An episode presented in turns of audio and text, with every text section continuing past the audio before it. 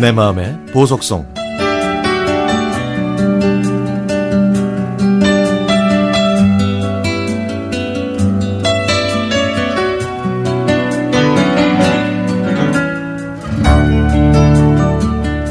아침마다 딸랑이는 종소리를 멈추게 하는 건 엄마가 두부장사 아저씨를 부르는 소리였습니다. 그러면 엄마의 손에 두부 두 세모가 들려 있었죠.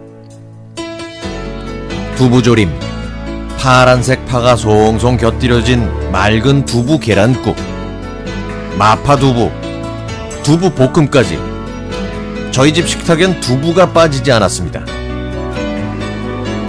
어디 두부뿐이겠어요? 엄마가 해주셨던 매콤한 순두부국, 가지볶음, 새콤달콤한 묵무침, 계란말이, 알감자 조림, 감자채 볶음은 제가 가장 좋아하는 반찬들이었죠.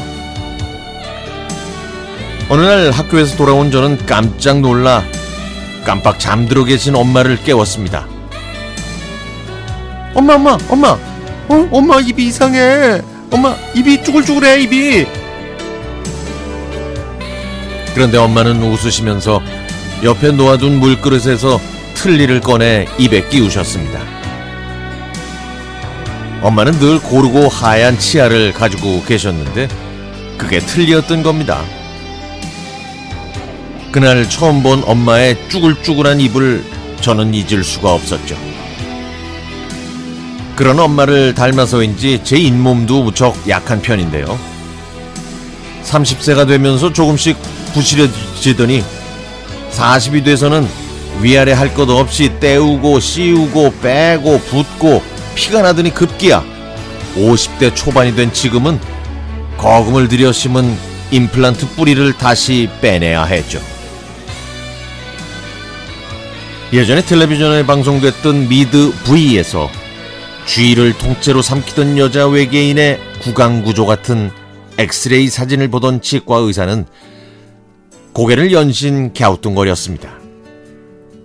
심어놓은 임플란트 뿌리가 모두 솟아올라서 그걸 빼버리고 새 거를 다시 심어야 한다고 하더군요.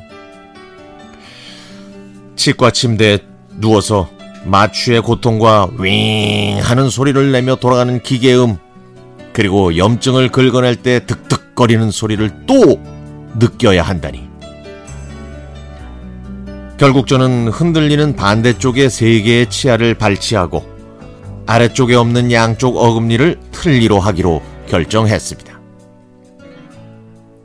고르고 희고 건강한 치아를 가진 아내는 식성이 저와는 정반대입니다. 감자탕, 족발, 닭발, 돼지 껍데기를 좋아하죠. 제가 세상에 먹을 게 이렇게 많은데 왜 발이나 껍데기를 먹냐고 물어보면 맛있으니까 먹는다고. 시집 와서는 시집 식성 때문에 제대로 먹어보지도 못했다고 푸념합니다. 제가 틀니를 하면 땅콩을 많이 사겠다고 말했지만 사실 그동안 못 먹었던 게 땅콩만은 아니었습니다. 이가 부실해지면서 육류부터 치킨, 깍두기 같은 딱딱한 음식 자체를 멀리했었거든요.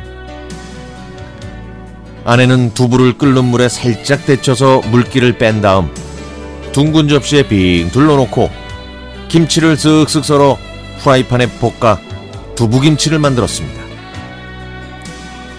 저는 아내가 차려놓은 두부김치를 먹으면서 그제서야 엄마가 왜 두부를 좋아하셨는지 알 수 있었죠. 두부가 부드러워서 씹을 때 이가 아프지 않아서 엄마가 두부를 그토록 좋아하셨구나. 누구나 길을 걷고 있습니다. 걸으면서 살에 닿는 바람의 살랑거림, 눈에 들어오는 일상의 풍경 속에서 아득하게 보일 것 같은 엄마가 그 예전에 걸어갔던 발자국을 따라 걸으며 그때 엄마가 느꼈을 생경스러운 허전함에 가슴이 저려왔습니다. 어머니가 아닌 엄마. 이제 두부만 보면 몇 년 전에 돌아가신 엄마가 그리워집니다.